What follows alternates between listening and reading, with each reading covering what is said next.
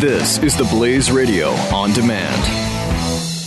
The experts at web.com want to build your business a successful website for free. Plus, we'll promote it on all the major search engines. If after 30 days you're happy, we'll continue to provide promotion, hosting, support, and maintenance, all for one low monthly fee. If not, cancel and pay nothing. Call right now and you'll also get a free .com or .net domain name for your new website powered by VeriSign, the world's leading domain name provider. Call 800-215-0465. That's 800-215-0465. And go for Mike Slater in three, two, one.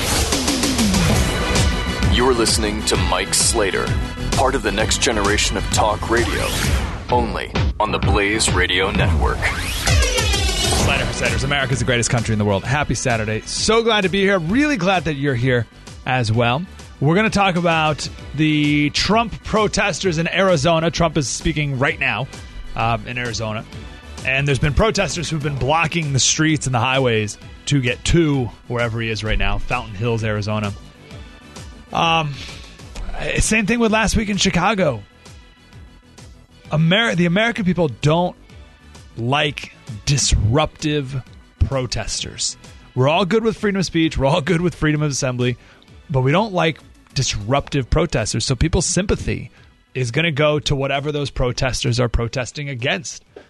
That's just that's how it's going to be. So protesters, you keep doing that, but you're just going to make people like Trump even more. We'll talk a little bit about that later. I want to start here though. Ecclesiastes 1 9. What has been will be again. What has been done will be done again. There is nothing new under the sun. We are certainly in interesting times with this election. And unique in different ways, but there's nothing new under the sun. We think that this election is so bad, so angry. Saw, I think Huffington Post the other day compared this election to 1968. Glenn Beck, Glenn, Glenn the other day was I think comparing it to 1968. I saw some headline of such. I want to go further back in time than that. I want to go back to a time when the sitting president or I should say the challenger was was running against a sitting president. And the sitting president called the challenger a murderer,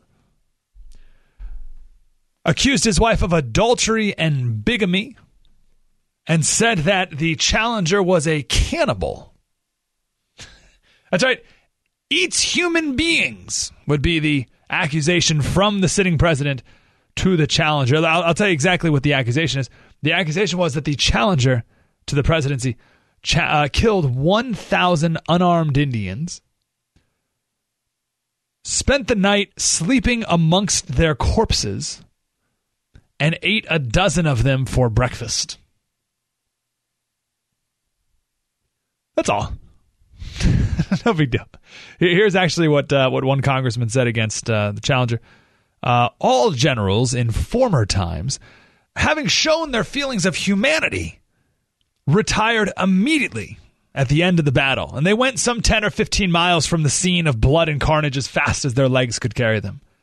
But the day after this affair, the bloodthirsty Jackson began ag- again to show his cannibal propensities by ordering his men to dress a dozen of these Indian bodies for breakfast, which he devoured. And not content with committing this shocking and unnatural outrage on humanity, he attempted to compel all the officers and soldiers under his command to make a breakfast of the same kind, alleging that it was better than camp beef. So not only did Andrew Jackson eat the Indians that he killed the next morning, but he tried to force all the men under him to become cannibals as well. These are the attacks on Andrew Jackson. Now, Andrew Jackson called the sitting president a pimp and he claimed that John Quincy Adams sent American virgins to the Russian czar in exchange for political favors. Okay, so you, you, you, got these accusations. You got what the sitting president saying about the challenger, challenger against the president. We're good. What's the worst that's come out of this campaign so far? Bad spray tan? Little hands? I mean, like, it's I don't know. I guess it's it's always been like that. And I, I guess I'm only having this reaction because I'm watching MSNBC from time to time, and I just see Chris Matthews clutching his pearls, like, oh, oh, the rhetoric, the rhetoric. It's like, come on, give me a break. Now I want to stick on this election for a second because it's more than just the the attacks back and forth. Andrew Saunders wrote a uh, a great piece the other day about Andrew Jackson. If I can read the opening paragraph, he said America has never seen a presidential candidate like this before. Detractors point to his lack of political experience, his poor grasp of policy, his alleged autocratic leanings, and his shady past. They believe that this man, without much of a political platform, but with interesting hair, has neither the qualifications nor the temperament to be president. Yet, in defiance of conventional wisdom, he is leading his three main rivals in the race for the White House, and the party bigwigs are at a loss how to respond. No, it's not Donald Trump. His name is Andrew Jackson, and the year is 1824. Here's the deal. I'll give you the short of, uh, of this election history. Fascinating election. 1824, you had John Quincy Adams, William Crawford, and Henry Clay. These were the three insiders. Quincy Adams was, of course, the son of John and Abigail Adams, and I want to talk about more of his resume coming up, but son of a president. Not too dissimilar from Jeb, right? So you had the son of a president running. Crawford was a senator from Georgia. Henry Clay was a congressman from Kentucky right? So two guys who in legislative positions, not too dissimilar from Ted Cruz and Marco Rubio. So you got those three guys. Then you got the fourth guy, Andrew Jackson. Andrew Jackson was the outsider. He was a war hero. Battle of New Orleans was his big, big, uh, what made him uh, so famous. Actually, he was the only person, Andrew Jackson was the only president to serve in the Revolutionary War and the War of 1812. And his leadership on the battlefield unprecedented. He was in command of uh, mostly completely inexperienced volunteers, free blacks, a bunch of backwood hicks from Kentucky and Tennessee, and he threw in a few pirates just for fun, right? So, so you get some rednecks, free blacks, and pirates. And with these groups of people, he was able to defeat the British Army at the Battle of New Orleans, and they outnumbered the British outnumbered Andrew Jackson's team uh, three to one. Beat the British, came back an absolute hero. He had no political experience, but the people loved him. He was a celebrity. So he got the the stage. I think the stage in 1824 is pretty similar to the stage today. In the sense that you got three insiders, you got one guy who's never held political office, but he's a bit of a celebrity. Not done. The election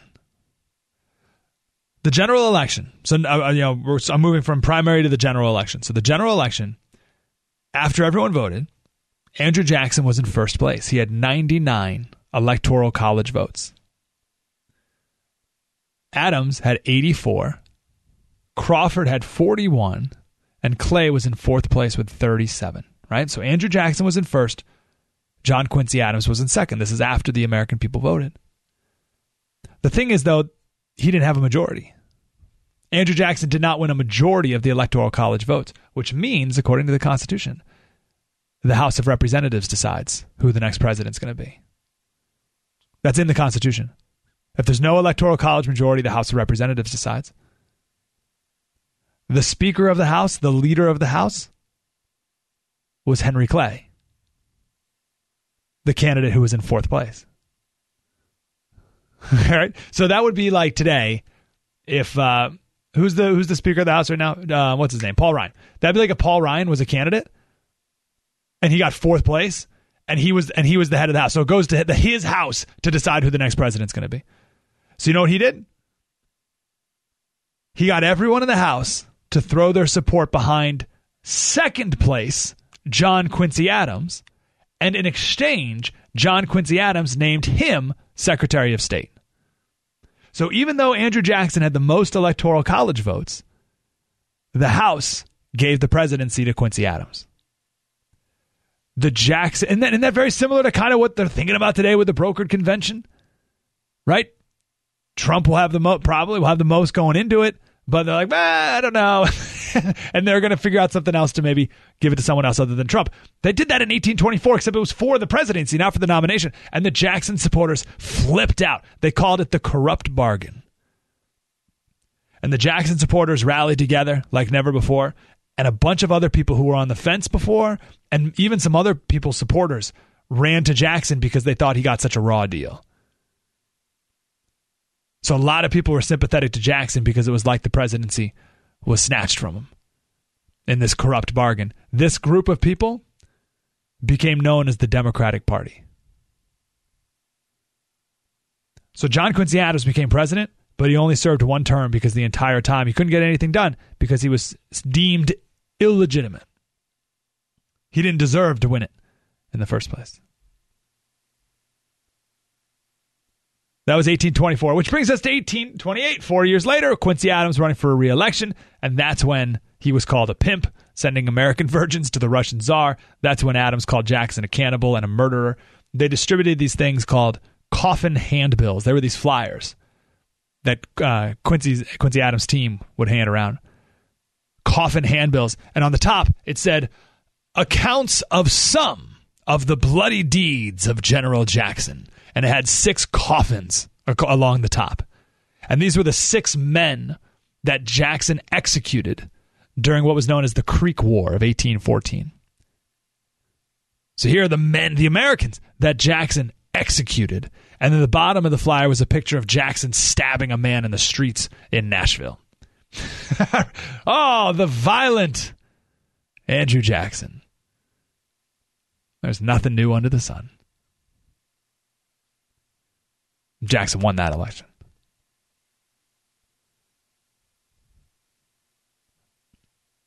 Crazy, isn't it? You know, today we complain about the violence at rallies. I mean, I don't know. They, they called Jackson a murderer and they sent out flyers with coffins representing all the people he murdered. Now, I got to take a break here, but there's one attack that I left out. There's one attack that John Adams, John Quincy Adams, made on Andrew Jackson that backfired on him big time. And this is probably the attack that, that Adams made that gave Jackson the presidency. I'll share that coming up next. 1 900 3393. Slater Radio on Twitter. Going back in time here. A little, little history lesson. Why not? Mike Slater Show, the Blaze Radio Network. Spread the word. Mike Slater. On the Blaze Radio Network.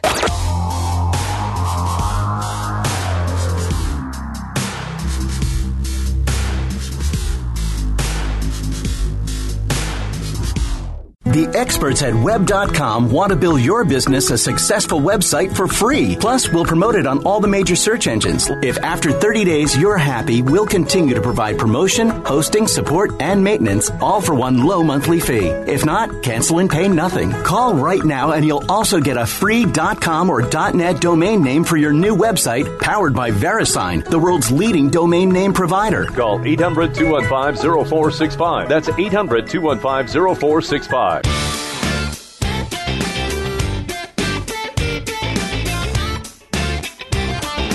You're listening to Mike Slater. Uh, watching the Yale basketball dur- game during the break here.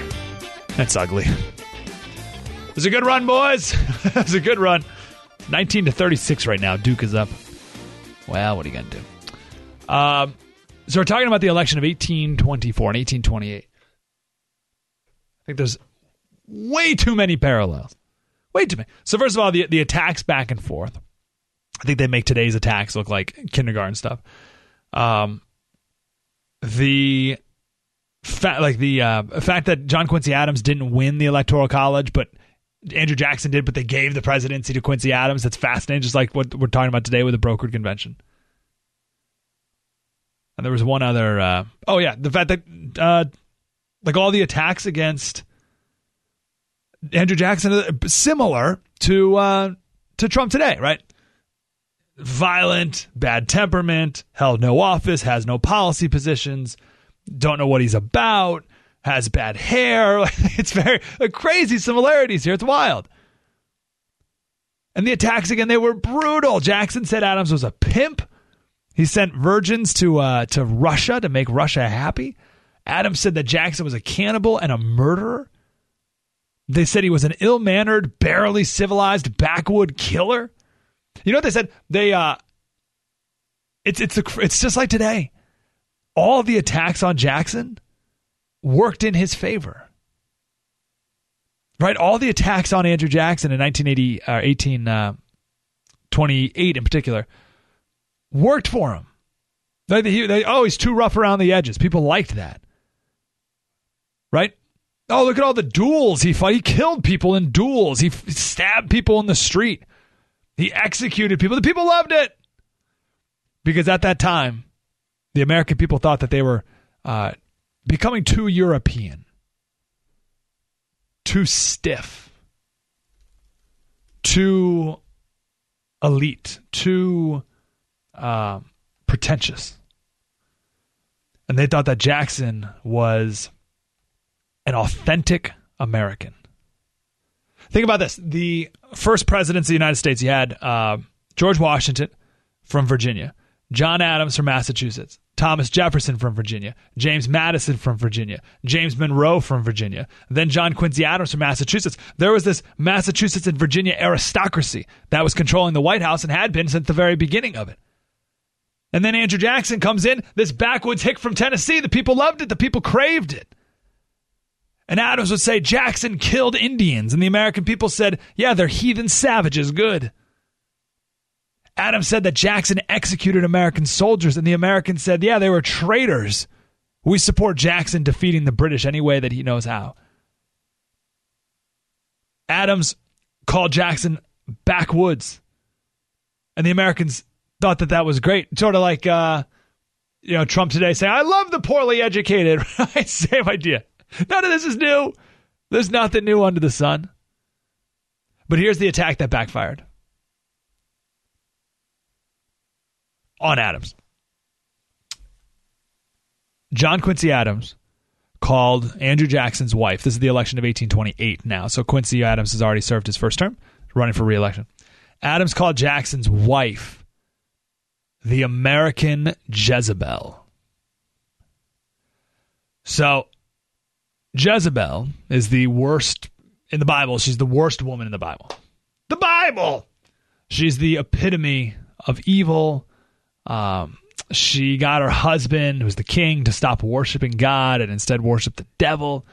And in the end, she was thrown out of a window and eaten by stray dogs. But anyway, like that's back in the day when people read the Bible. That is a oh, that's like the worst insult you could ever give someone.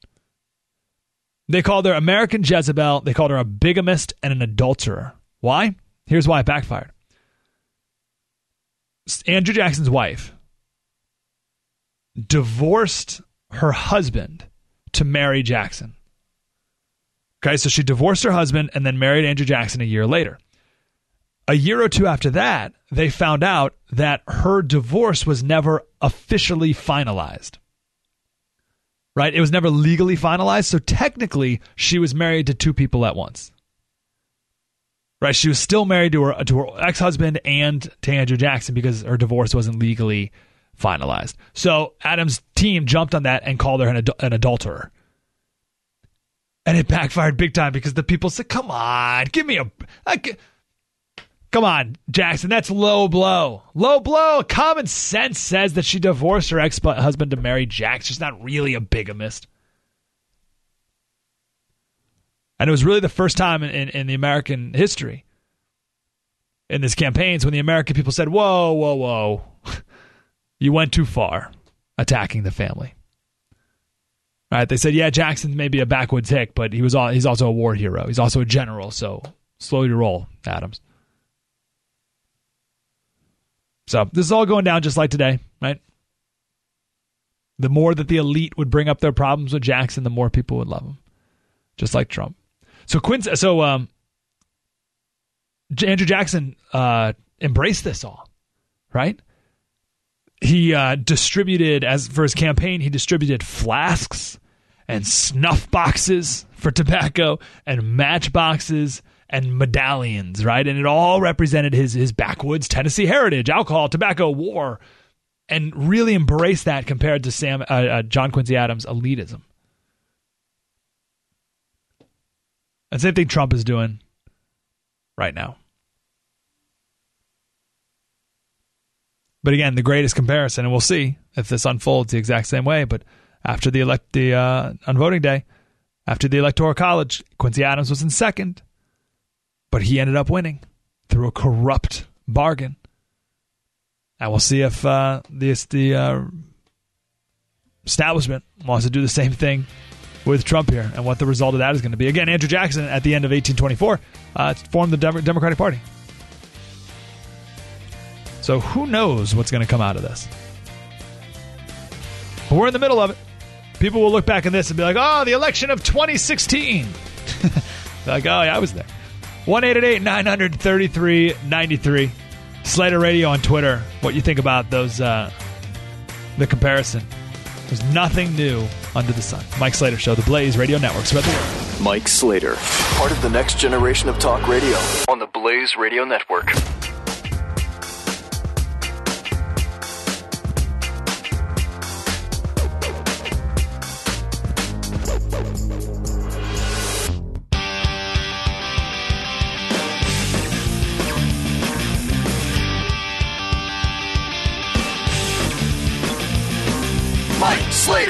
Someone got new intro music. That's very exciting. Uh, Yale's uh, down 25 to 48. That is, uh, that's a lot of points. And I would do the old, it's all right, it's okay. You'll be working for us someday cheer, but it's against Duke, so they're pretty smart too. Uh, thought of an analogy the other day, and I want to uh, I want to present it here and see how you can add to it because I know Glenn a while back did a lot of stuff with Thomas Edison, so maybe you can you can help give me some insight to make this analogy even more clear. But um, I believe Donald Trump is Thomas Edison, and Ted Cruz is Nikola Tesla. Right? Trump is Edison, Cruz is Tesla. So I want to compare Edison and Tesla here for a minute. So Tesla was arguably even more brilliant than Thomas Edison. But Thomas Edison was much more well known. They're both smart, don't get me wrong. Tesla was probably smarter. Edison, though, was a better showman. He knew the best way to raise money, Edison did, the best way to raise money was to always be in the spotlight, no matter what. He had to dominate the spotlight. We use that spotlight, a metaphor, all the time because, you know, on stage, you got a spotlight, it follows the actor. There's only room for one person in the spotlight. You can only fit one. Edison knew that.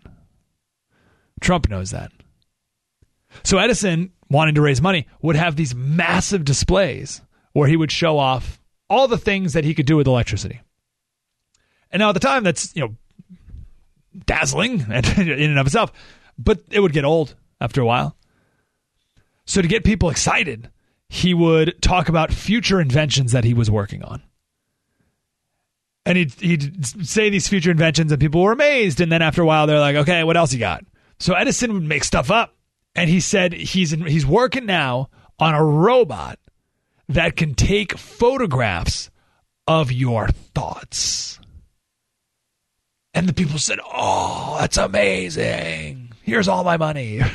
Ooh, photographs of my thoughts. Wow. Now, Thomas Edison knew that this was crazy. He knew there was no such thing. He wasn't working on that. That's ridiculous. But he would say whatever it took to keep the spotlight on him. To the point where Edison found out that he was going to get the Nobel Prize in physics. Pretty good, right? He's pretty fired up. Then he found out that he was going to share the prize with Nikola Tesla, his rival. They were both going to get the Nobel Prize in physics that year. Edison turned it down. Turned it down and then somehow convinced the, the committee to not give it to Tesla either. So Edison would rather receive no award, no Nobel Prize, than to have to share the spotlight with his rival. Think about the debate that was supposed to happen uh, Monday. Trump's not going to show up. Why would he? Why would he want the spotlight on three people? Or two, really? Why would he want to do that? For his, I mean, listen, I, I, I think he should. Don't get me wrong. I'm just saying from his perspective, why would he want to? Why would he go to the debate. From his perspective, why would he? Instead, he's going to go somewhere where he gets the spotlight, he gets all the attention, and he doesn't have to worry about anyone else. That's the same thing uh, Edison would do. The spotlight had to always be on him. I don't know what it is about us, but human nature, we, we crave larger than life figures. I don't know why. But we love it. Always have. Nothing new. it's been going forever like that. We love large and light. We love train wrecks. Not literal train wrecks, people who are train wrecks. We love it. This is what drives our celebrity culture. And it's again, it's nothing new. What may be new, and really not even, because this has been forever too, but but what we think is new is the combining of entertainment and politics into one. But again, that's not even new either. I want to talk a little later about um, the media's fascina- fascination with Trump and why they are. But one last story on on on getting the attention. So Louis the Fourteenth, head of uh, France back in the day, he had a court. Right, he was the king, so he had a court of people to entertain him, and he had the best writers and the best artists and the most beautiful women. But the most talked about person in his court was uh, a dwarf I don't even know. I don't think we're allowed to use that word. A little person. But he wasn't just a little person. He was a horrible person, right? He was he was awful. He would sleep with the king's mistresses. He would insult everyone else in the court, everyone except for the king. He was rowdy and obnoxious and drunk and terrible and awful, and everyone hated him, but they couldn't bear to see him go. They hated him, but they were fascinated by him. Trump's not the first person to play this role. And my analogy here, the media is Louis XIV's court. Right? There's plenty of other players that are far more talented, far more interesting, far more exceptional, have actual things to say. But then there's one guy that everyone loves to hate, and he gets the spotlight. That's Trump. And you can't lose that spotlight. Once you have it, you can't lose it. Now, last that's the last week I argued that Trump's going to start to soften his edges and he's going to increase his prestige. But he's not going to lose the spotlight. He'll do anything to keep the spotlight. And that's why the protesters are doing him such favors because it keeps the spotlight on him without him actually having to do anything. I think last week we shared some stories of uh, P.T. Barnum, all right, Barnum and Bailey Circus. And we talked about the things he did to gain attention. Greatest showman of the 19th century, P.T. Barnum. And he ended his career as a politician, not surprisingly. But P.T. Barnum knew not only the way to get the spotlight, but he knew the ways to keep the spotlight. I'll share one quick story on this. So he had a, um, you know, when you go to the fair, they still have this where they'll have like, you know, the, the, the bearded lady and the world's biggest rat, and you know, I mean, stuff like that, oddities or whatever half snake, half man, right? So he would have these oddities, and and one of the the people that he would tour with was a woman named, or he would name her Joice Heth, and he claimed, P.T. Barnum claimed that Joice was 161 years old, and she was a slave to George Washington. She was one of George Washington's slaves. 161 years old. Now that's absurd, but people would pay to see the woman. People would pay to see the 161 year old woman, and then after a couple months, the crowds would dwindle. So Barnum, to get the spotlight back, he wrote a letter to the paper under a different name, right? He pretended he was someone else. And he was outraged. He wrote a letter that said, This P.T. Barnum is a fraud because Joice Heth is a fraud. She's not 161 years old.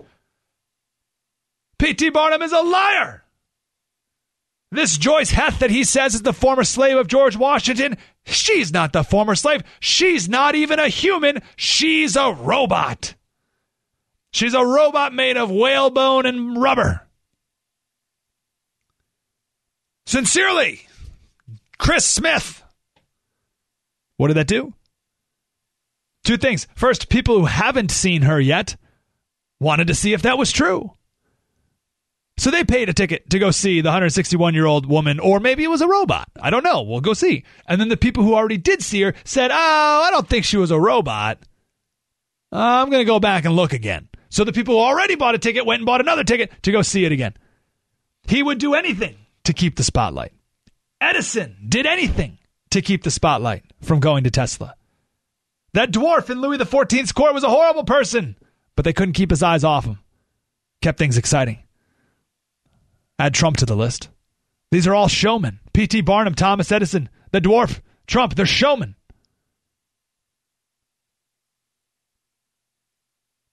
Compared to Ted Cruz. Who in any other year, really any other year, would be the nominee. And who in a one on one debate, I think would do incredibly well against Donald Trump. But Kasich is in the way. I was in the race for no reason, but I don't want to go there now. Cruz has got to be thinking, Saints alive, Kasich, just get out of the way. Get out of the way so I can have a chance here. They're trying. They're trying to get attention, but that spotlight can only fit one person. Trump's not the first person to recognize the importance of that. Remember, there's nothing new under the sun. 1 900 3393. Mike Slater Show, the Blaze Radio Network. Spread the word. This is Mike Slater on the Blaze Radio Network.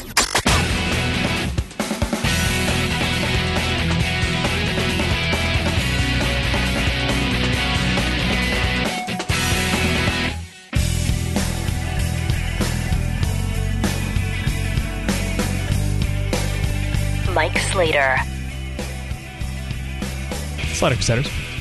So, uh, this this show I've never seen it. It's called The Circus. It's, a, it's on Showtime. I don't have Showtime, so I've never seen it. Uh, but a couple of my friends of mine have talked about it, and uh, my understanding is it's, it's a documentary of the campaigns, like this campaign. And I guess they have a really quick turnaround, so you know it's like what's happening right now, and it's very unfiltered and raw and all that. I want to play this clip, the scene of it though. It's a it's a three minute clip. We we shortened it down a little bit. This is the establishment, right? I mean, you hear about the establishment, but like, what is that? Like, what does it look like?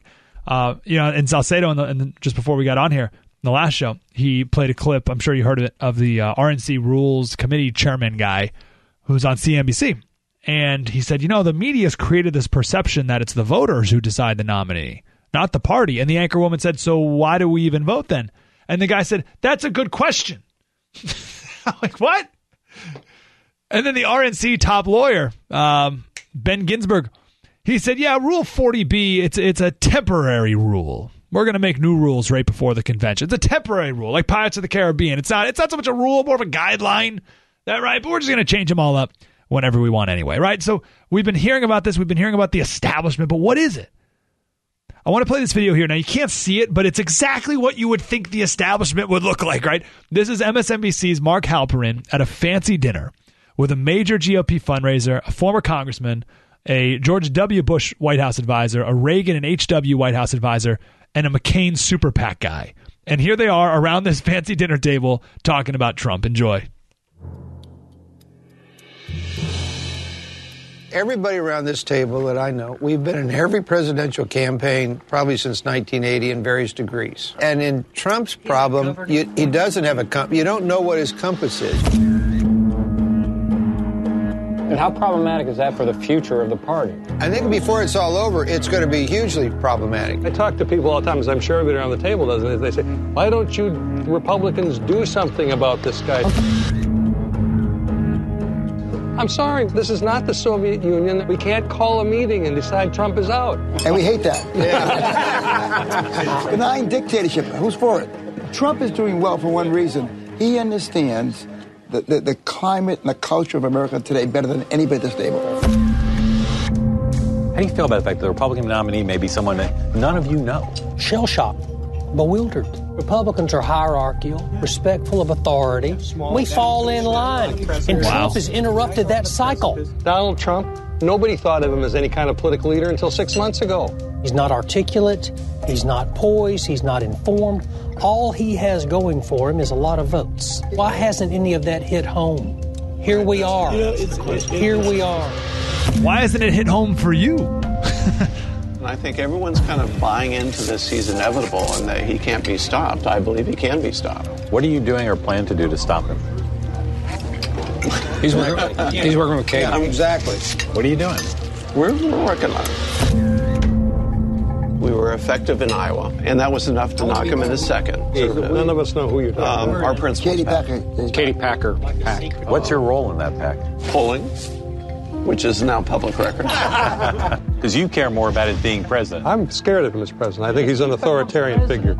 To deport 12 million people, build a wall on the Mexican border, and impose a religious test on people coming into this country is so violative of everything I believe about America and the Republican Party. I travel around the world a lot, and Trump is a laughing stock.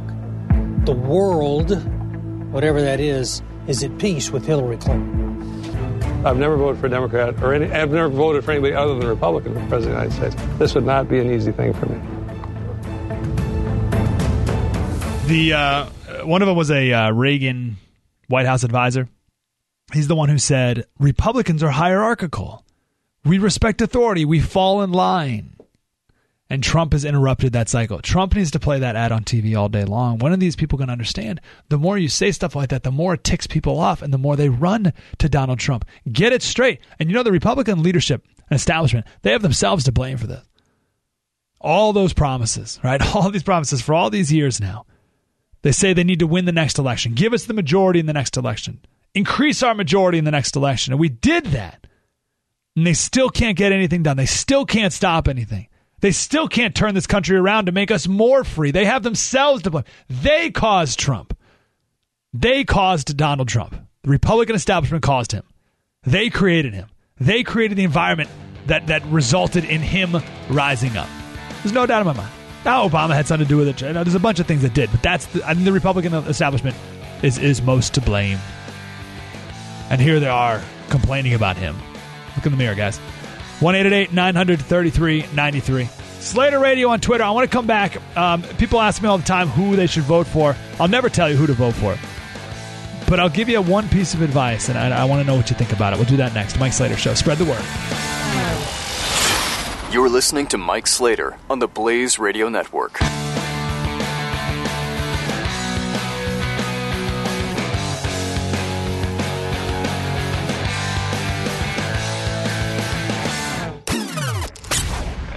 Mike Slater in three, two, one. You're listening to Mike Slater, part of the next generation of talk radio, only on the Blaze Radio Network. Slater Crusaders, America's the greatest country in the world. Thank you for being here. Happy Saturday. Appreciate you giving us some of your time. Yale not doing so well against Duke right now. Duke's like doubling their score. Oh, well, it was fun, boys. Fun while it lasted. The uh, starting forward for Yale, Sherrod, he took last year off from school. I think he's a senior now. Yeah, he's, a senior. He took last year off. Uh, and you're thinking, why? Why did he take? Why did he take a year off? I mean, that's Yale had a great year last year. Why would you take? Or two years ago they had a great year. Why would they take last year off? Maybe uh, maybe he went to he wanted to do some extra training. Want to take a year off, do some hardcore basketball training. Maybe you go play in Europe, something like that. Want to really uh, improve on his game to get ready for this year. Nope. Uh, Brandon Sherrod, the starting forward for Yale, joined the Whiffenpoofs. the Whiffenpoofs are an a cappella group. Yale has about 40 a cappella groups, and then for the men, they take the best 16 their senior year, and they have a group called the Whiffenpoofs. It's been around for like a 1909 or something like that, and they tour the world for a year. They take school, they go off, they leave school, and they tour for a year. So the starting for the basketball team last year took off because he was in an a cappella group. Okay, so there, there's our basketball team. That's uh, sounds about right. Hence them losing by you know 40 points right now. Um, I want to play a uh, a clip here from one of my favorite miniseries. But let me back it up. So people ask me all the time who they should vote for. Uh, I will never tell you. I, it's not. It's not my job. I, I, feel uncomfortable doing that. Not in a primary. Not in a primary. I mean, I don't know. Other hosts have different opinions on this. That's totally fine. But I think you're smart enough to make up your own mind. But if I were to answer that question, who should I vote for? The best answer I can give. Now, let me make a disclaimer here first. This is for someone who has seriously thought about the issues and looked into the candidates and has spent some time on this and just can't decide in the you know what I mean like but but they really put some effort in. I'm, this is not my advice to someone who has never paid attention to politics and is just taking a random shot in the dark. This is advice for the person who is who has genuinely tried to come to an answer and they just can't. And my advice to that person, are you with me on the type of person I'm talking to? My advice to that person, trust your gut. Just trust your gut. This is the story I want to share. Uh, Band of Brothers, World War II. There's a, a easy company, elite company of paratroopers. These men were the best of the best, and Dick Winters was the their the commander, Major Major Dick Winters, one of the most honorable men to ever wear the uniform. If you haven't seen Band of Brothers, it's a, um, a HBO miniseries from oh geez, I don't even know, like ten years ago probably. Tom Hanks was the director. It's fantastic. So they just spent they just came off a month in uh, Bastogne, Battle of the Bulge. Freezing cold, miserable in every way, just awful. Band of Brothers were then sent to Haguenau. So Haguenau is a tiny little city, 20,000 people uh, on a river. And the town is within France, but the Germans captured it really early, uh, and they held it until 1945, and the Americans took it back. So the Americans are on one side of the river in Haguenau, and the Germans, the Nazis, are on the other side. It's about a football field's width across the river. Now it's 1945. There's not much action going on at this time. Both sides knew that the war was winding down. And this is important because there was a cautious hope amongst these band of brothers. A glimmer of hope that they might be able to make it home alive. Now, the previous couple years, I mean, it was, they didn't think they were going to live. Right? So they're willing to, I don't want to say willing to give it their all. That's, that's not what I mean. But it, there was just a more of a drive because they thought they were going to die. But now there's a glimmer of hope that they might live. So they're a little more cautious. They, they really just didn't want to do anything stupid. They wanted to make it home and they thought that they could. So they're at this, this city, this little tiny town, basically, Haguenau. Colonel Sink ordered the men to take a small patrol boat across the river and capture a German soldier for interrogation. They had to capture him alive. They're like, okay. Uh, so they did. 20 men paddled across the river in the middle of the night. I think it was 1 a.m. Somehow made it through a well defended position in the pitch black, captured two Nazi soldiers, and brought them back without anyone noticing. Now, I say without anyone noticing, that's not exactly true. Um, there was one American who died, Private Eugene Jackson. He was 19 years old, and a grenade exploded in his face. Blood everywhere, burning hot metal lodged in his skull. He was screaming, screaming for the men to kill him. He couldn't take the pain anymore, and he, they're on the they're on the patrol boat back, and he's begging these guys to kill him. He died before they made it back across the river. Now they had these two Nazis for questioning. So mission successful, but it weighed on these men because they lost one of their brothers. And I mean, they were used to that, but they're looking at like for what? In this case like why? Why why did we why did jackson have to die? This is a pretty useless thing. Like what are we going to learn from these two nazis? The war is almost over anyway. Why are we going to capture these two low level guys? They they don't have, they're not going to have any information to share. So what, what did we just do this for? And it really weighed on them, and morale was super low. The next day, orders came from Colonel Sink to go back across the river and capture another German soldier. Why? Why? Eugene already died. For what? We got to do this again? Now, to make matters worse, that night it was freezing cold and the river uh, had some ice in it now. So the Nazis are going to hear the Americans coming across. They were now more on the lookout for it. This was a suicide mission and for nothing. But orders are orders. So Captain Dick Winters, he was captain at the time. He was in charge of. So Colonel Sink made the orders, and then Dick Winters was the guy in charge of, you know, making it happen. I want to play a scene here from that HBO show, Band of Brothers. They are in a dark, dank basement in an abandoned house in Haguenau. And the captain walks in. There's maybe 10 guys around this small table. And this is the scene when Dick Winters, this is when he has to, when he tells the guys that you got to go back, right? We, we did the mission yesterday. Jackson's dead, but you got two Germans. Now Colonel Sink says we got to go back again. Here's that moment right when Dick Winters enters the room.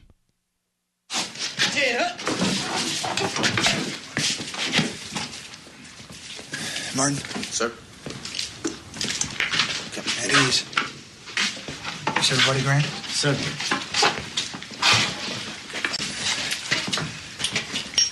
You men did an excellent job last night. I'm, uh, I'm proud. I'm proud. I just saw Colonel Sink. He's proud too. In fact, he's so proud he wants you to do another patrol across the river tonight.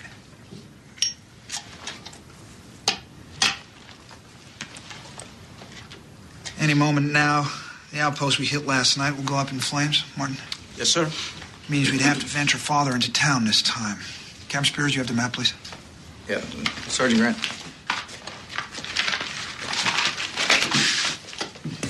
We have enemy movement here and here, which means this is our new house target here. We recovered all the boats, so we'll be setting off from the same place we did last night. We're not changing the plan any, sir. No. Plan's the same. Uh, it'll be zero 200 hours instead of zero 100. Is that clear? Yes, Sir. Here it comes. Check this out. Good, because uh, I want you all to get a full night's sleep tonight.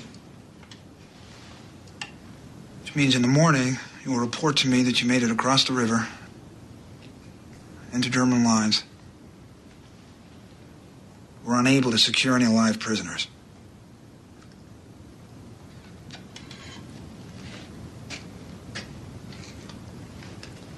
Understand? sir. sir. Good.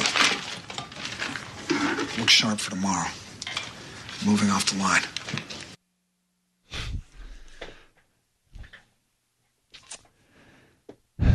Now, anyone in the military knows the punishment you get for disobeying orders, for willfully disobeying orders. That's one of the greatest leaders in World War II directly disobeying an order from a colonel. He wrote a bogus report and presented it to the colonel. Captain Dick Winters looked around the room at his men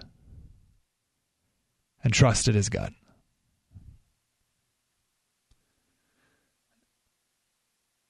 I, I hope the relevance of the story makes sense. I, for, first of all, I'm not suggesting that it's good to disobey orders. Please don't get me wrong. I'm not suggesting to make wild, rash, immature decisions in life, in the military, or on who to vote for. Don't make a rash decision. Don't make a wild decision. Don't make an ignorant decision. But if you've asked the right questions, if you've weighed the options, if you've really given it some thought and, and you just can't decide what to do, my advice is in the end, trust your gut. That's probably right. 1 900 3393. Slater Radio on Twitter. Mike Slater Show, The Blaze Radio Network. Spread the word. Mike Slater. We'll continue in a moment on the Blaze Radio Network.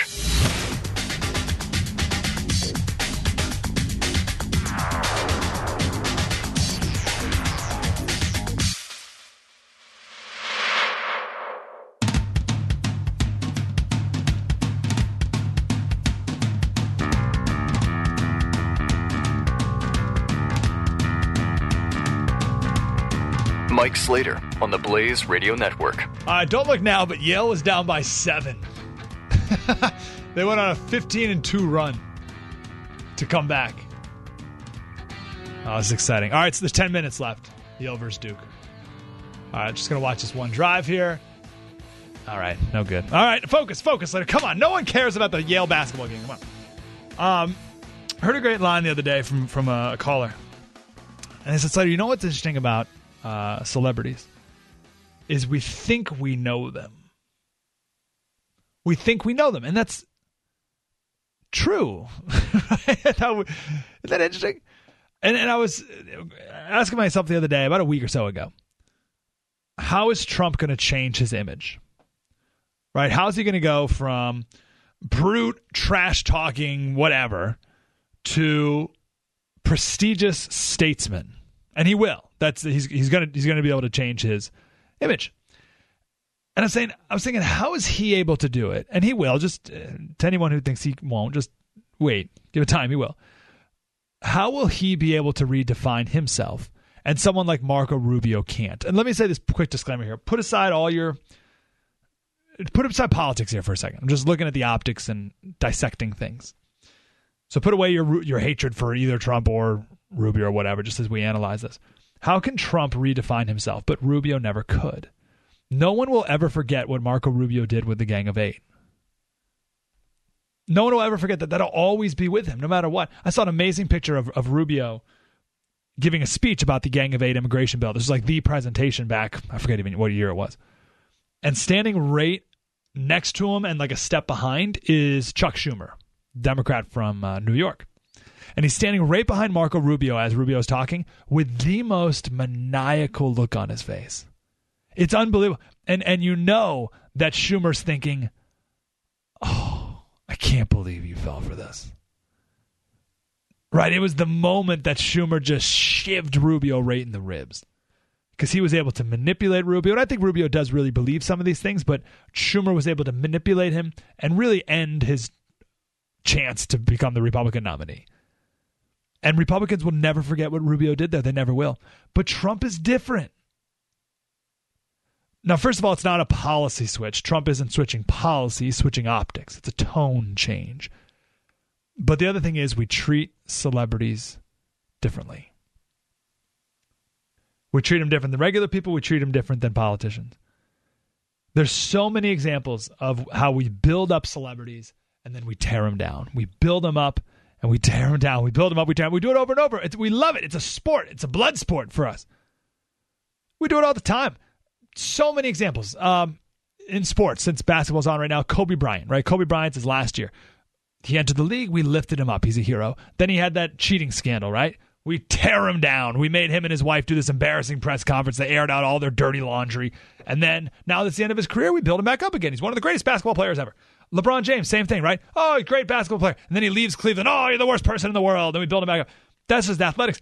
Tiger Woods, another great example. We haven't built him back up yet, but we will. There'll be an end of his career that will build him up and make him a great hero. Lance Armstrong, we build him up, tear him down. He'll be built back up again, too. I, I guarantee it. Britney Spears, she's a perfect example. Build her up, tear her down. She goes crazy, and then we build her back up again, and we're all excited about her debut MTV Video Music Awards performance. And then she performs, and she's too fat. We tear her back down again, and now we build her back up. We do it all the time.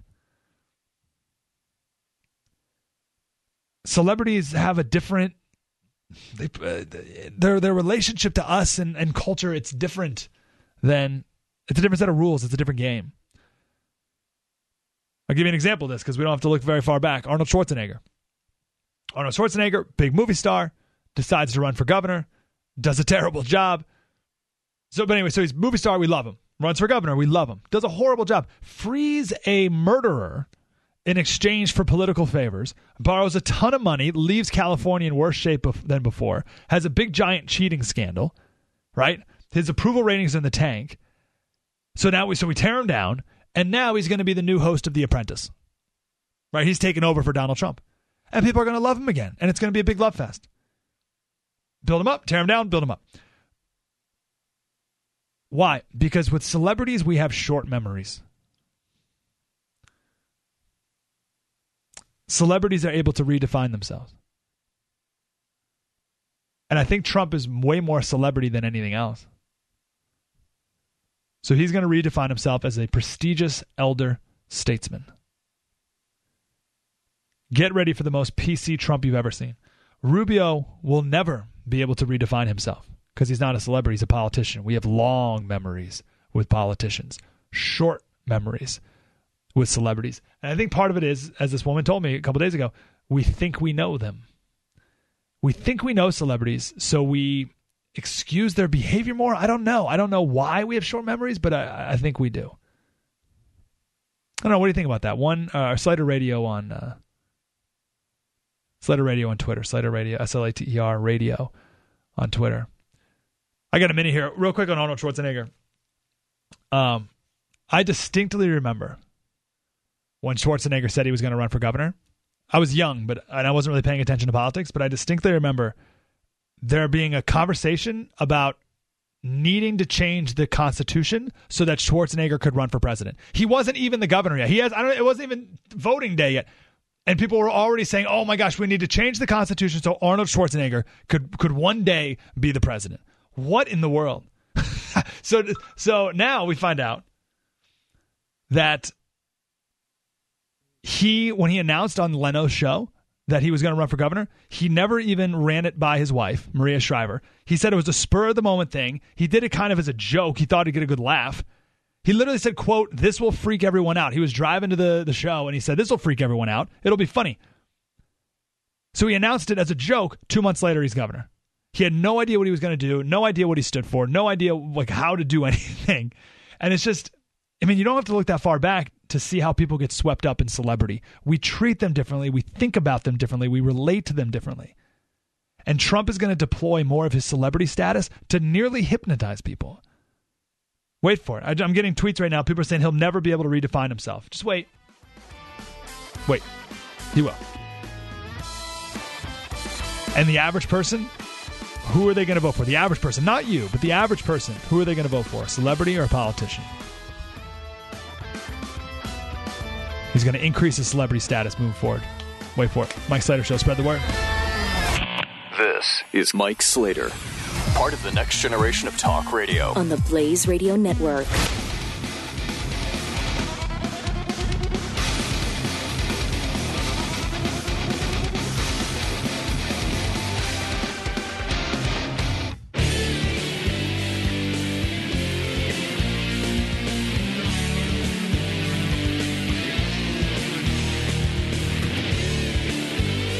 Part of the next generation of talk radio. This is Mike Slater. Uh, Yale cut it down to seven again. They can't. But then uh, then Duke scored, and they're up, uh, Duke's up by nine again. Yale can't get out up for three. Oh man, they can't break seven points. They were down by like twenty five. Oh, and then just get turnover now. Brutal. So close. Um, I want to give a shout out here to the Chicago anti-Trump protesters, but I guess the same can be said for the Arizona protesters today. It's the same thing. Um, I, I, I, I, wish I could talk to him. I really do. I wish I could chat to him and say, hey, you know what you're doing is helping Trump, right? You know you're you're you're increasing his support. Is this what you want to do, or or no? Actually, let me back it up. There's another group of protesters called Democracy Spring. What's the date today? The 19th of March. Um, there's this group called Democracy Spring, and on April, I think, 2nd, they're going to start a 10 day march from Philadelphia to Washington, D.C. And the group is run by MoveOn.org, which is George Soros, Black Lives Matter, the Democratic Socialists of America, so socialists, and unions. Okay, so these are the four groups that are coming together, and they're calling it the largest civil disobedience demonstration in the country.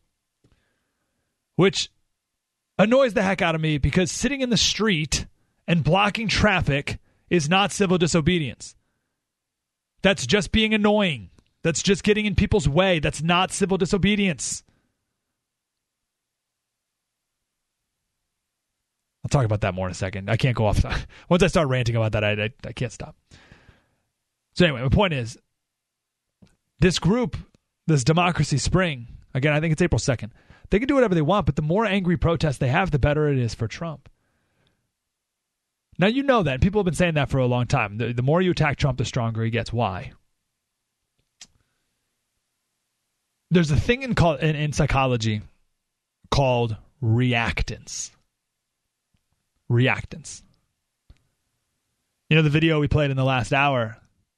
You know, I said that Trump that should be a Trump ad. Like Trump should play that ad or that that clip of these establishment guys sitting around a dinner table, fancy dinner table, talking about how much they hate him and how he doesn't fall in line and how Republicans are very hierarchical and we we like you know so and Trump doesn't play by the rules. Like Trump should play that over and over. Right? These videos of establishment guys scared out of their minds and plotting moves against Trump. It drives people to Trump. Why? Reactance. So reactance in psychology, it's how you act when you perceive a threat to your freedom. Okay? Reactance is how you act when you perceive a threat to your freedom. When you feel a threat to your freedom, you act to protect your freedom. Let me give you an example. When you're a kid and your mom says, Son, do not eat that cookie before dinner. What do you want to do? what do you want to do more than anything now? Is eat that cookie. That's reactance. That's mom taking away a bit of kids' freedom. So when that happens, when you feel a threat to your freedom, you want to protect your freedom. And you want to eat that cookie more than ever. The classic example is when a mom says, Son, you are to wear your dress shoes at church, not your sneakers. Well, the sneakers seem like a much better choice now. You had a, mom took away a freedom choice from her son. Her son didn't. The son didn't like that, and wants to protect his choices. And the best way to protect the choice is to do is to wear the sneakers, the thing that mom wants to take away. Right? Does that make sense? That's called reactance. It's the same thing with Donald Trump. Even if you don't like him, there's a lot of people. I'm not talking to you if you hate him. There's a lot of people who don't really like him or sort of on the fence about him but every, everyone wants to have the freedom to vote for him. Even if you don't vote for him, you want to have the freedom to vote for him, which also means the freedom to not vote for him, but you want it to be an option. And when people in authority and influence say you can't, or even you shouldn't, a lot of people say, can't tell me what to do. We don't want anyone to even threaten to take away our freedom. So a lot of people then support Trump, even if they didn't before. Right? We, we see this. And there's two reactions to this threat. First thing, you want what you're not allowed to have even more, right? So people want to vote for Trump even more than they did because they're not supposed to. And the second thing is you start to tear down the thing that's threatening you. And that's why we're hearing all this stuff about the establishment and taking taking down the establishment and all this stuff because they're the ones threatening to take away this choice, even to people who don't want to vote for him. Does that make sense? Let me give you another example. This may be confusing. But if you think closely, you you know this these situations in your life. We love to have control over our choices. It's something about our culture right? We love to have choices. We like to have control over all the choices. So they did a study back in the 60s, and they had people listen to four songs, four records, and they judged which one they liked the most. Okay, so they had I don't know 100 kids, and they they had them each listen to one to four records, and then they judged which one they liked the most. And most people liked number two, right? Record number two, perfect. Okay, so that was the most liked record. So then they brought in 100 other people, and they said, hey, kids, we want you to listen to each of these records. And you know what? The one that you like the most, you get to take home. Awesome. So they did that for 100 people, 100 kids, and most of the kids liked record number two. That was the best. And they took record number two home. Beautiful. They brought in 100 more kids. And they said, hey, kids, great. This is fantastic uh, luck for you. We want you to listen to these four records. Tell us which one you like the most and the one that you like the most, you get to take home, except for record number four. we we can't let you leave with record number four. You can't take that one. It can be your favorite, but you can't take that one home. So, but but if any of the other ones you can take home if you want.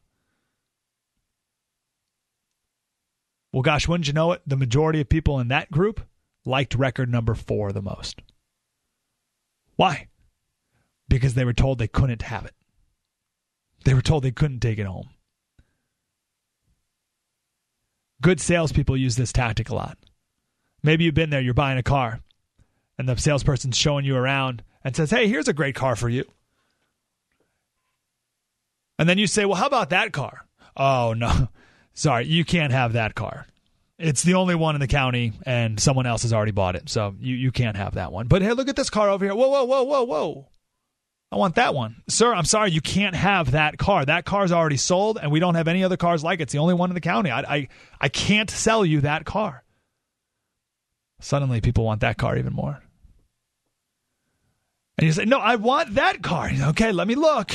Uh, sir, wouldn't you know it? We got another one just like it right in the back. Oh, that's amazing. Right. It's a good sales technique. You may have may have been victimized by it before. Trump and the establishment, that relationship, it's the same thing. It's called reactance. This is also the foundation of reverse psychology, right? So a parent will say, uh, whatever you do, don't wear your nice shoes to church. so now the kid's more likely to wear the nice shoes, right? So that's the reverse psychology. So, but reactance is the foundation of that. It's very powerful right now. And all these protesters better get that straight. The more you protest Trump, and, and not even protest, protesting is fine the more you you are angry, the more you block traffic, the more you try to shut him down, the more people will run to him because of reactance. Because you're telling them not to, they'll want him even more. Keep that in mind, protesters. I got to take a break here. I never even got to complimenting. I actually want to compliment some of the protesters uh, in the Democracy Spring movement, actually, coming forward. We'll do that next. 1 900 3393. Mike Slater Show, the Blaze Radio Network. Spread the word. You're listening to Mike Slater on the Blaze Radio Network.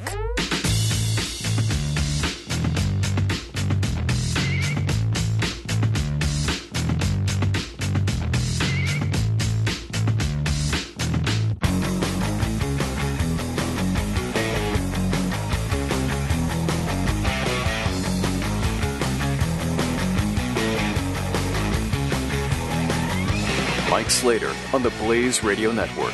Slater Crusaders, one of our uh, resident dissidents here on the show, says, um, uh, you know, laughing out loud at you thinking civil disobedience is not okay. It is troubling that you condemn any protest. Protesting is as American as apple pie and guaranteed in the Constitution. Yeah, yeah. Listen, listen to what I'm saying, Dave in LA. Listen to me. I'm going to give you a second to open your ears. Okay? Protesting is fine. Blocking traffic is not.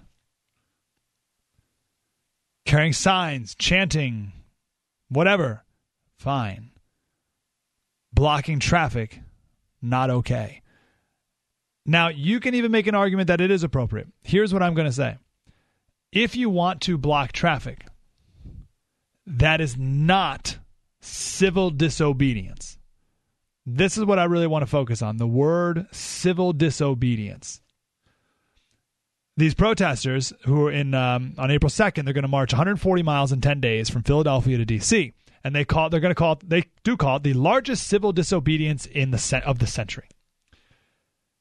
And they're going to go sit in in D.C. and and block traffic and stuff. That's not civil disobedience. Here's civil disobedience.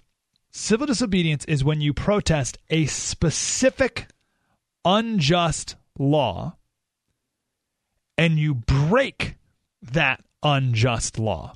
Not when you break any law or when you break laws, you break a specific unjust law. So there used to be a law that said black people can't sit on the front of the bus. That is an unjust law. So Rosa Parks broke it. She broke that law. Notice Rosa Parks didn't light buildings on fire to protest not being allowed to sit on the front of the bus. She sat on the front of the bus to protest not being allowed to sit in the front of the bus. She broke the very specific law. That's civil disobedience. In India, with Gandhi, it was against the law for Indians to make salt. Right? Was against the law for Indian people to make salt. So Gandhi, his salt march, was a 24 day march, 240 miles, to the sea to go make salt. The salt march was, it wasn't a 24 march, 24 day march to burn buildings down or to block traffic. It was to go make salt, to break the one specific unjust law. So, if you want to march down to DC and not get in other in people's ways or whatever, that's fine. You can protest all you want. You have freedom to assemble. Blocking traffic and the like is not civil disobedience. Now, it may sound like semantics, but it's not. It's more important than that.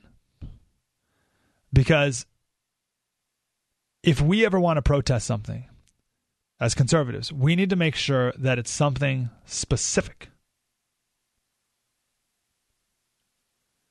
You can't just protest. I mean, you can, but it won't be effective. You can't just protest, Washington is broken.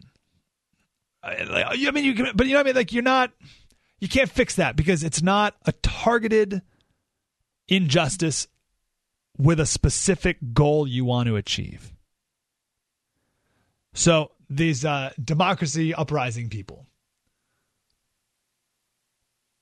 they're protesting the billionaires in politics, even though they're funded by MoveOn.org, which is George Soros, who's a billionaire. But right, you can't, you can't like, you can't break that. There's no law there. There's no unjust law to break. So it's not civil disobedience.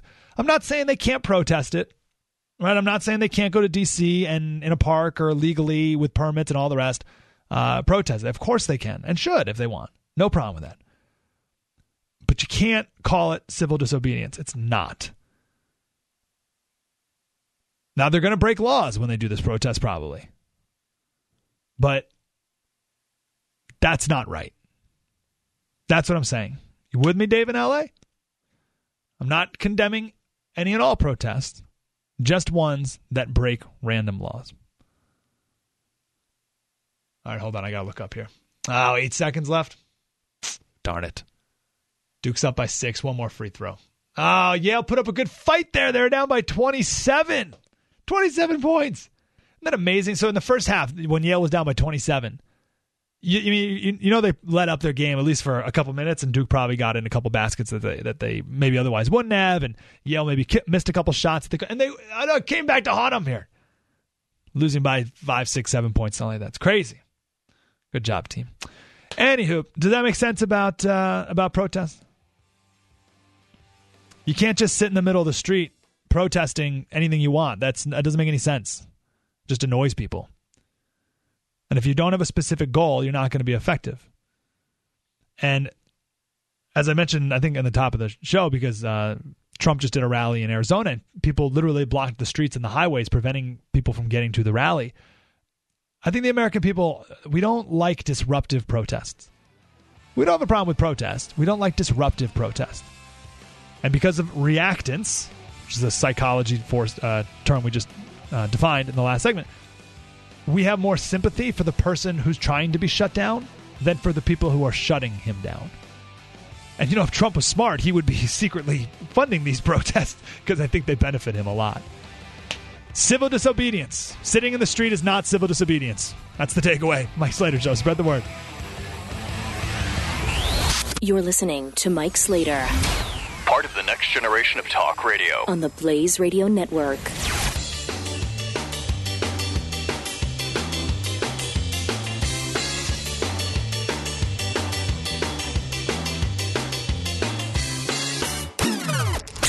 And go for Mike Slater in three, two, one.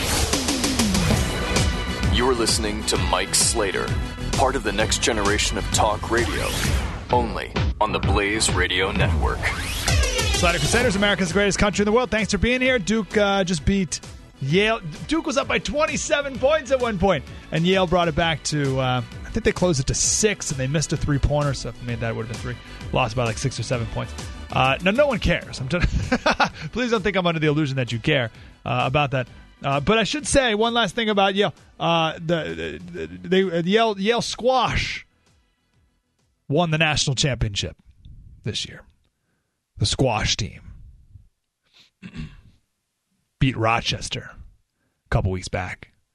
National champions in squash. So yeah, we didn't win the basketball game, but um, still national champions in, in squash. Now, did you hear what happened to the Yale basketball captain just a couple days ago? I think it was the day they learned that they were making the tournament. The or right around there, the captain of the basketball team got expelled from school. Like from the school, not kicked off the team, expelled from the school. Second semester of his senior year, he was three months away from graduating, and it was right before a couple days before the tournament started. What happened? So I heard this and I assumed some sort of sexual misconduct. That was my first. So I didn't know, but that was just my first thought. And then the Yale basketball team wore shirts that had his name on the back, Gucci, his nickname. And there was this outrage on campus from the Yale Women's Center and all these other groups about how men could support a rapist. So, sure enough, that's that's the story. Well, now we know more. And this ties into the election. I'll get to that in a second.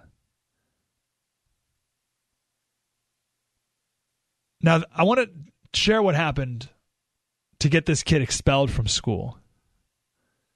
But I just want to say that these are the facts that are not under dispute. This is from the female student's account of what happened. Are you with me? This is not his account. This is her account of what happened. And you tell me if this is rape and worthy of being expelled from school. They became boyfriend and girlfriend in 2014, two years ago. The woman, and this is her, this is what she said happened. The woman joined the guy, Jack, in his bed, stayed the night.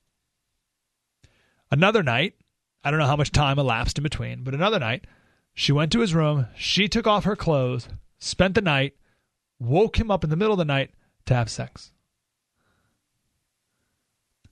Third night, she went to his room, took off her clothes, had sex. The fourth occasion, she joined him in his bed. She took her clothes off. They had sex. They went their separate ways. Later that same night, she texted him asking to go back to his room. She did. And she spent the night in his bed.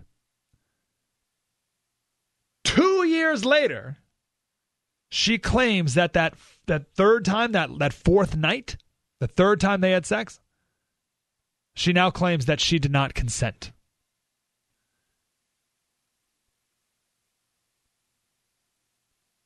That's it. Expelled from school. now I think, hold on. They're boyfriend girlfriend, and if they, if she didn't consent, why would she go? Why would she ask to go back to that room later the night? Two years ago. Amazing. So the team wore shirts for their captain when he got kicked off. And people posted these posters all around campus that said, I stand with Yale women, end rape culture, don't support rapists. There's another sign, posters all over campus said, Yale men's basketball team, stop supporting rapists. Listen, rape is the most despicable act there is. I mean, it's it's right up there, top three. I would never condone it or anything that looks like it. But in the name of protecting women, which is of the utmost biblical importance, in the name of honoring, respecting, and protecting women, we've gone to this other extreme, which is not a good place to be either. NPR, this is not me, this is NPR, did a whole story just the other day on how colleges are overreacting. And schools have these tribunals now where the guy isn't even allowed to present his case. He's not allowed to respond to the accusations. So in this Yale case, there are no Yale police complaints or investigations, and there's no New Haven police complaints or investigations. These rape accusations need to be handled by the police and the courts for the safety of the woman and for the man. They need to be done properly, not in a kangaroo court.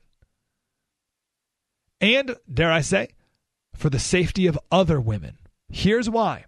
This is why this whole overreaction to the other side, or overcorrection, I'll put it, this overcorrection hurts other women. Let's say this, this Yale basketball player did rape this girl. So you expel him from campus. Well, now he has the opportunity to go to a different school. And now that other school is going to have a rapist on their campus. Rapists should be in jail. A rapist should be hung from a tree. But I'm just going to go rapists should be in jail. Expelling them from colleges doesn't protect women, it endangers other women. Get the police involved, throw them in jail. But the police aren't involved because there's no case here. What does this have to do with the election?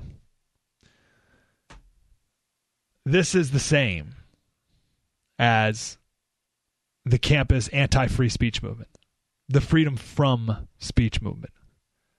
It, it's all under the umbrella of the chaos in our universities. In this case, you're guilty until proven innocent. An accusation is all that's needed against you. You don't even get to present your case. It is lawless, it is unfair. And just like the freedom from speech movement started on our university campuses and now is moving into the real world with the stop Trump or shut down Trump, excuse me, not stop, that's one thing, shut down Trump movement. This is just the beginning of the universities, uh, all of this seeping into the real world. It's just the beginning.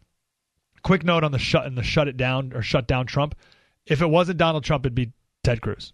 Right? It'd be someone. It'd be uh, whoever's next in line. If, if Donald Trump quit the race today, the same people would be protesting the person who's in who would now be in first place. It's it's it's nothing to do with Trump.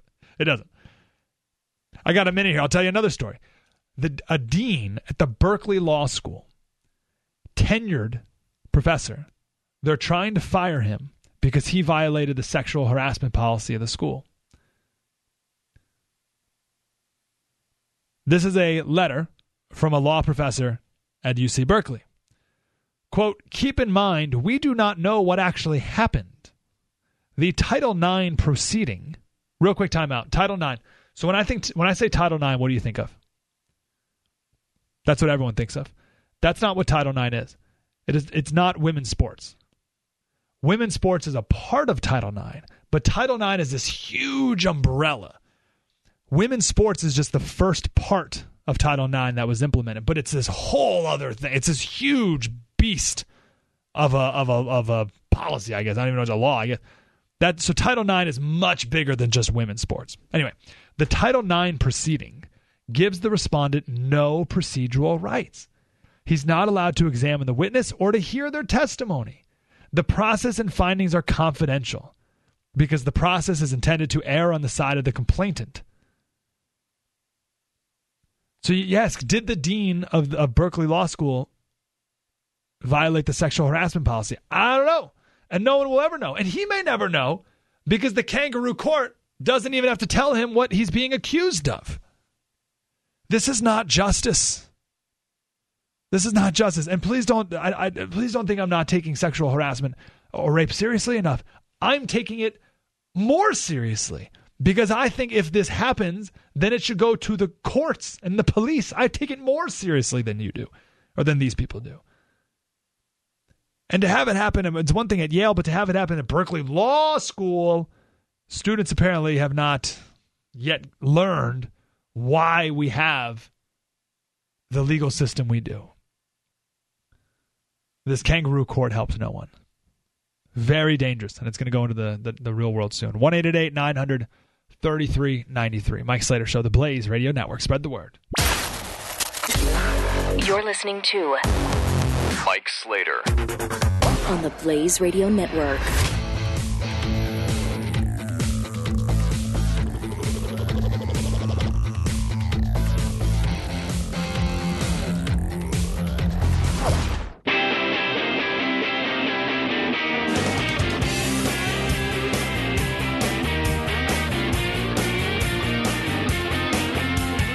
Slater. Slater Crusaders, you may remember Mike in Alaska last week.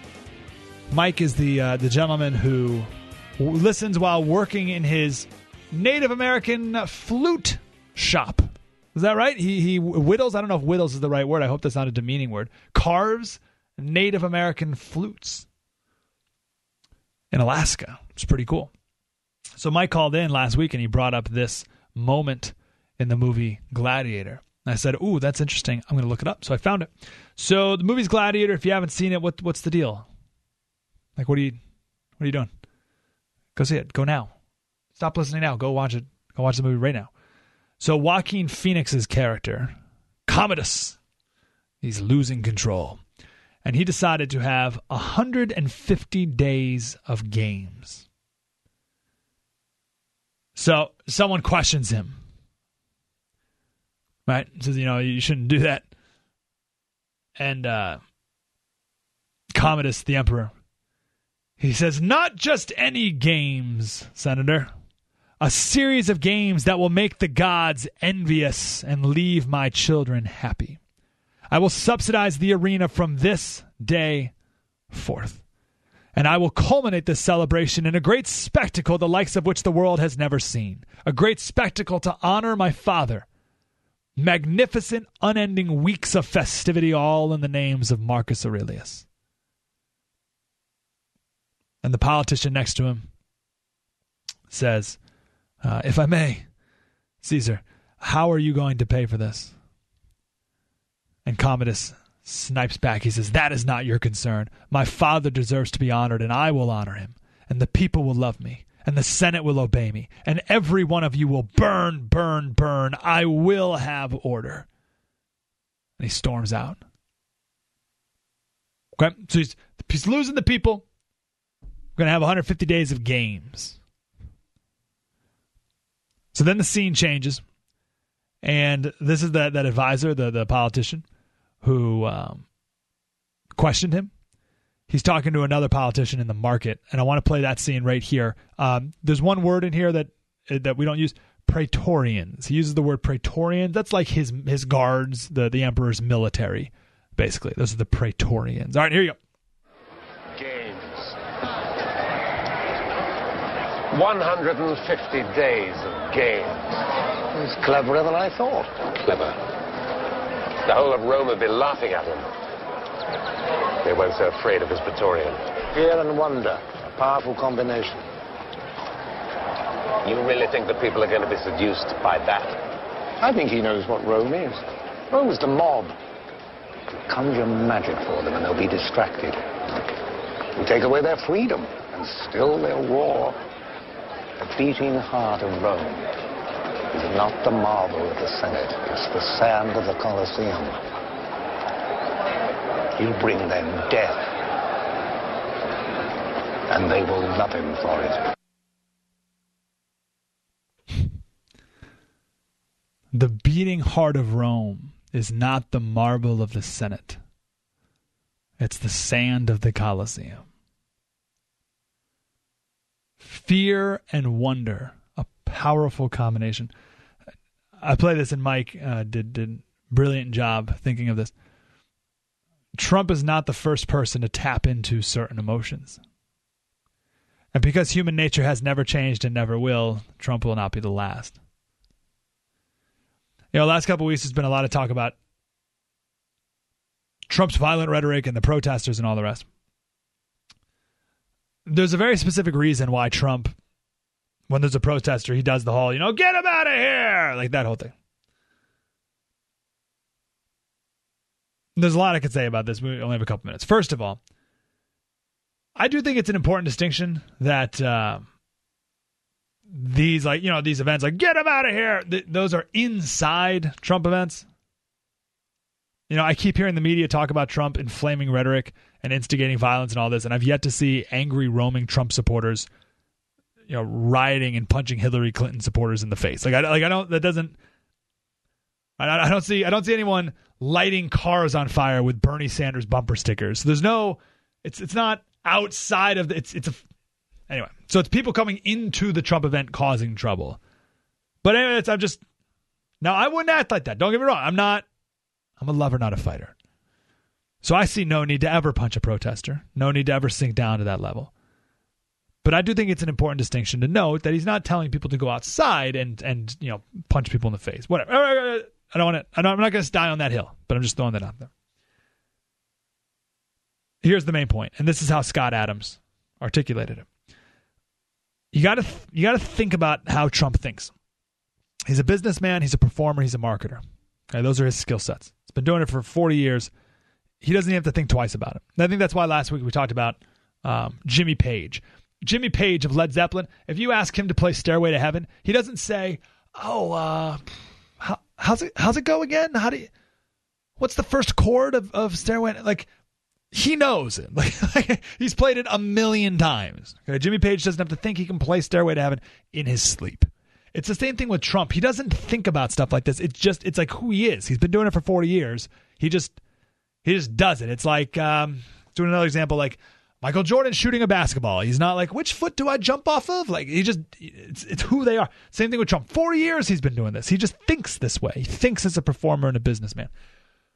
What he did with these rallies and these protesters who systematically would interrupt orchestrated protest, he monetized them he monetized protesters by making them a part of the entertainment. These rallies, they're just shows. They're a show. It's the Trump show.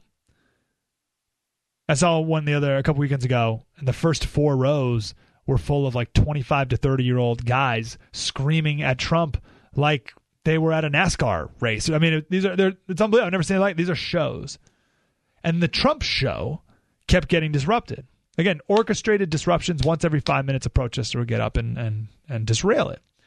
So he, a performer, made the disruptions part of the show. He monetized it.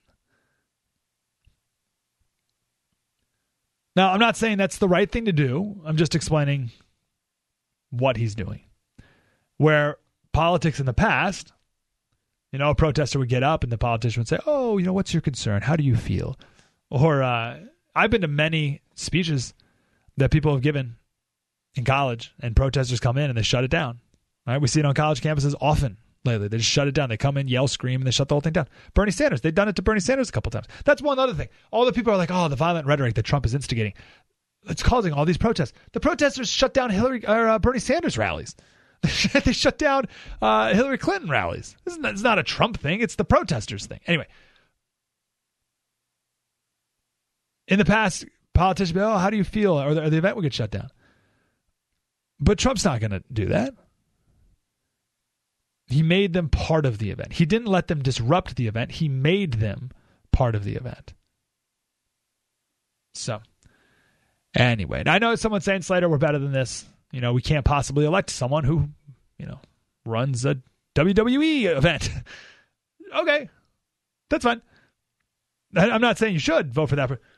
But Trump's figured out how to control the media and how to turn the protests to his advantage. And every protester, as we've been talking about, instead of disrupting the rally, improves the rally now. the protesters enhance the rally. Nothing new. Because Trump knows just what that senator in Rome knew that the heart of Rome is not in the marble of the Senate, it's in the sand of the uh, of the arena. Fear and wonder, a powerful combination. Slater Radio on Twitter. 1 900 3393. Mike Slater Show, the Blaze Radio Network. Spread the word. Mike Slater, part of the next generation of talk radio on the Blaze Radio Network.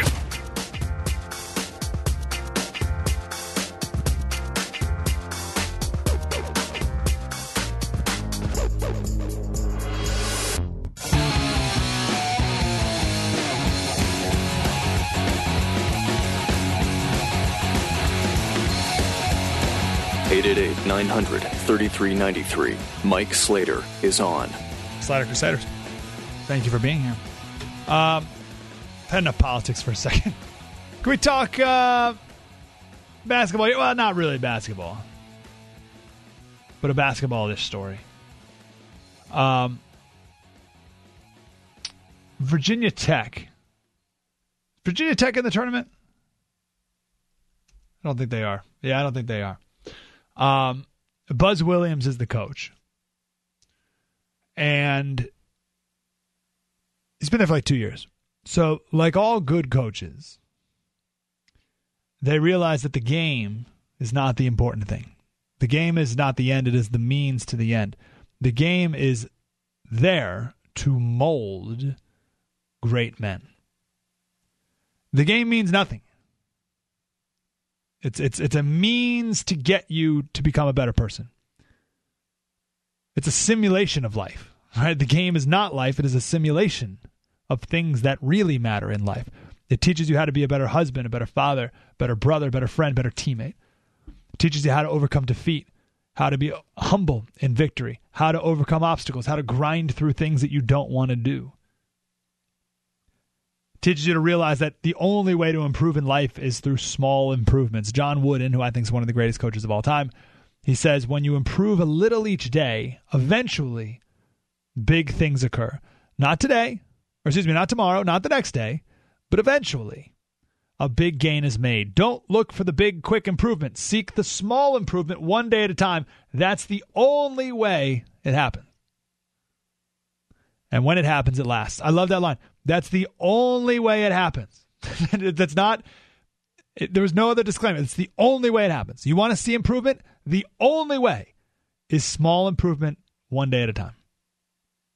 No other way. Slater, but what about this? Nope. No other way. It's that's so contrary to our modern culture, which is all about get rich quick schemes and lose weight fast pills and buy this vibrating belt thing that shakes your fat and makes you skinny while all you have to do is sit on the couch and eat bonbons. Like like that's that, that will never work. There's no there's no shortcuts. And that's what John Wooden was talking about. Small incremental changes. Anyway, th- these are the things that you learn through sports. Sports are not the purpose itself. They're to teach you these other life lessons. Anyway, Buzz Williams, he gets that. He was noticing in the beginning of the year, during the national anthem, his players were horsing around. Right? The national anthem before the game, players were uh, swaying back and forth and poking each other and messing with their shorts and looking down and all around and all this stuff. And he saw that. He said, This ain't, this ain't right. What I'm seeing from my kids, I see a lack of discipline and I see a lack of respect. And we're not going to allow that. They may be good at basketball, but that's not what's important. We're going to teach them discipline and respect. So this is what he did. He had the entire team line up in the main arena, right on the court, completely empty. Had them all line up. Then he had the color guard bring in the players' chairs and line those up. He then had veterans walk in the arena, single file. Active duty service members and veterans from World War II, Korea, Vietnam. Had all these men walk in and they lined up behind each chair. You with me? So you got the chairs that are lined up, you got a veteran standing behind each chair, and then you got the players looking at these men. And that's when coach gave this life lesson to his players. Now, the audio here is terrible, uh, but it gets a little better after the first few seconds. Here it is. So, kind of along the lines of what I've been talking to you guys about, where we always think it's us, we're always in our world. I'm not saying y'all, I'm saying we. We didn't earn those chairs. Your talent didn't earn those chairs. How tall you are and how fast you run, how well you shoot, didn't earn those chairs. Me draw up a play, me recruit real hard, me work real hard, I didn't earn the chair.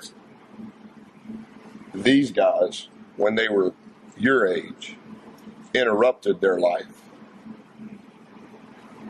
They paused their education. they changed their career and they gave their life for those chairs. Do you guys understand what I'm saying? Not us. Not us. And so when the anthem is played, we're going to stand like grown men and we're going to honor men like this that gave their life so we could have a chair to sit in. And in the two and a half minutes that the song is played and somebody sings it or the music is played, we're going to stand at attention and honor of these men. And we're not going to sway back and forth. We're not messing with our short. We're not messing with our jersey. Those two and a half minutes we're going to give to the people that earned these chairs. Because that freedom allows us to do what we're doing. So it's way more important to me how we handle this than what we do when they call your name and jump up and down and whatever handshake you have. Because that handshake makes you think it's about you. But before it became about you, it was about these guys. Does everybody understand? I don't care if you sing, but I want you to know the words. And I want you to be respectful of the words because those words represent people's lives. And we're not looking down and we're not swaying. We're standing still with perfect body language. And all that we're thinking about is these men who earned the right for these chairs to be here. Not how many jumpers you shot on your own. Not whatever we did as coaches, what they did long time ago before we were born. Then they all lined up. One veteran, one player, one veteran, one player, one veteran, one player. They all lined up in a straight line and then practiced how to behave during the national anthem. Love it. Uh, we forget sometimes that these college players are just kids and they still need to be taught. And that's a good coach. My favorite Coach Wooden lesson, because I mentioned him earlier, he would tell his players that after a game, if someone doesn't know the score and they're looking at you, they shouldn't be able to tell if you won or lost. Right? Does that make sense? So they see you after the game. They shouldn't know who won the game based on your actions. Because he says you can outscore your opponent and still lose, and you can be outscored and still win. It's how you play that matters. Something in the Yale Duke game that was just a second ago. Like Yale played tremendously. They lost the game. They were outscored, but they did amazing. So when people see the Yale players today, they shouldn't be able to tell if they won or lost. Like that's how we should act appropriately because they they played great.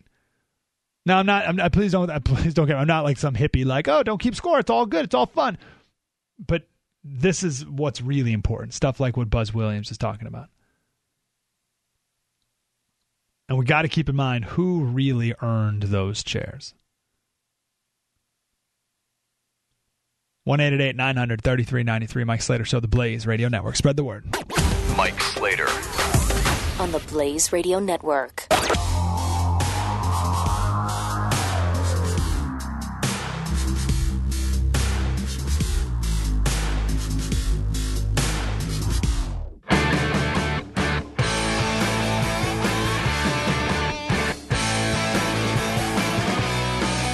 This is Mike Slater. Slater Crusaders, how do you do? Thanks for being here today. We had some fun. Uh, kicked off the show talking about the election of 1824. Uh, we figured there's not enough to talk about in this election, so we got to go back 180 years. Now, the reason we did that is because they're the exact same. I would say the rhetoric back then was much worse. Andrew Jackson called the sitting president, John Quincy Adams, a pimp. He said he sent American virgins to Russia in exchange for political favors.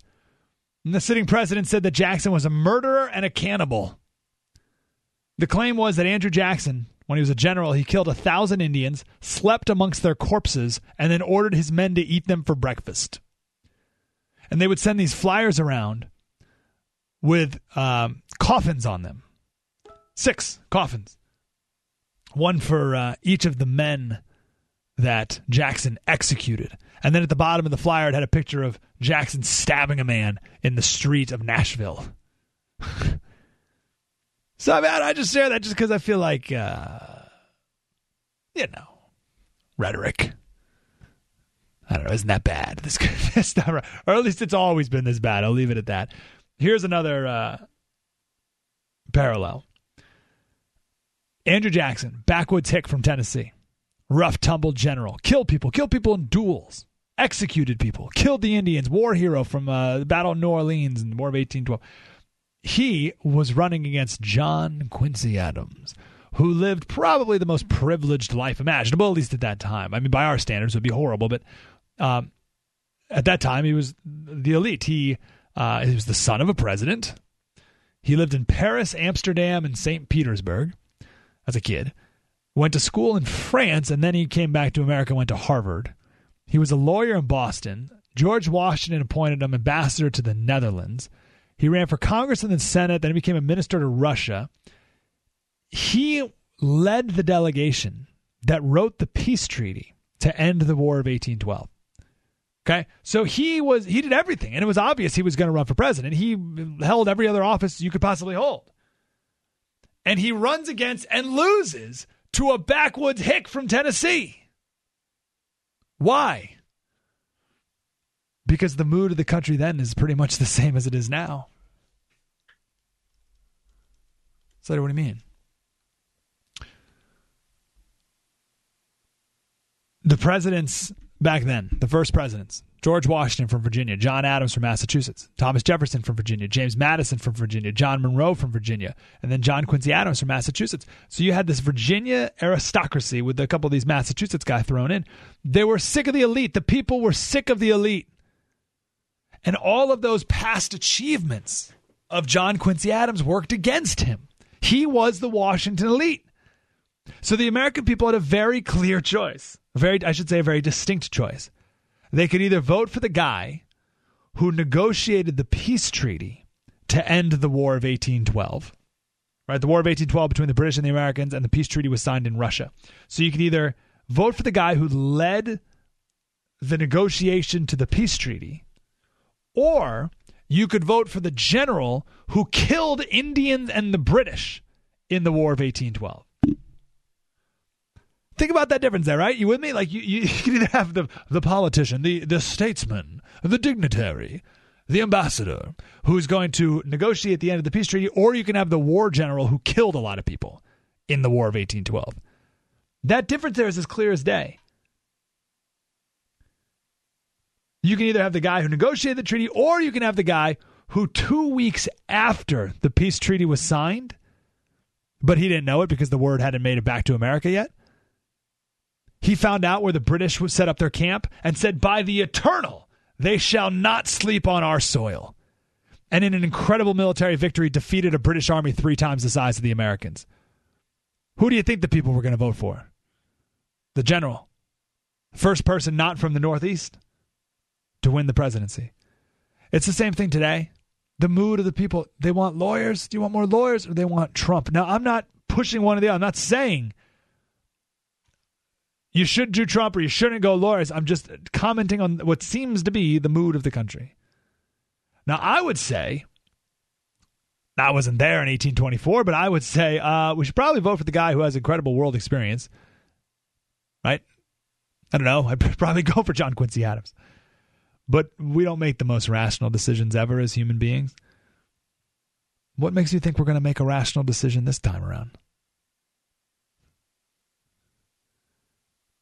And as we said earlier, the election of 1824, Jackson won uh, uh, uh, the most um, votes in the Electoral College.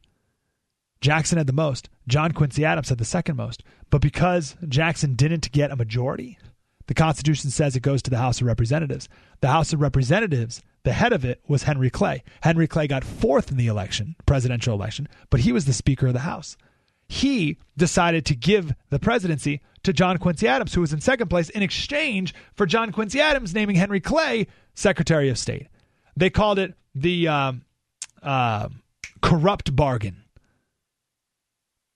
The establishment guys, quote unquote, figured out a way to keep the presidency from the backwoods hick from outs- outsider from Tennessee. And because of that, Andrew Jackson got a ton more support. People rallied all around him. It was the beginning of the Democratic Party, and he won four years later and won another reelection four years after that. History repeats itself. There's nothing new under the sun. I hope that the the establishment guys look at this election, look at how people responded, look at how people reacted, and try to figure out something. If they're going to try and take this from Trump somehow, you they have to figure out a way to do it so that the American people don't revolt. And whether it's the Trump supporters, who most certainly will, but also a lot of other people who don't like the idea of the establishment telling them what they can or cannot do, even if they don't like Trump. You're going to get a lot of people who run to him because of the establishment. They got to figure out what to do. Because if you're a John Quincy Adams guy, you, sure, he won that election, but he was deemed illegitimate for the next four years and lost his reelection. So it was a short term win for the establishment. History always repeats itself. Hopefully, the elite is smart enough this time. Slater Crusaders, I hope you have a wonderful rest of your weekend. Slater Radio on Twitter, Mike Slater Show on Facebook. Spread the word. You're listening to Mike Slater on the Blaze Radio Network.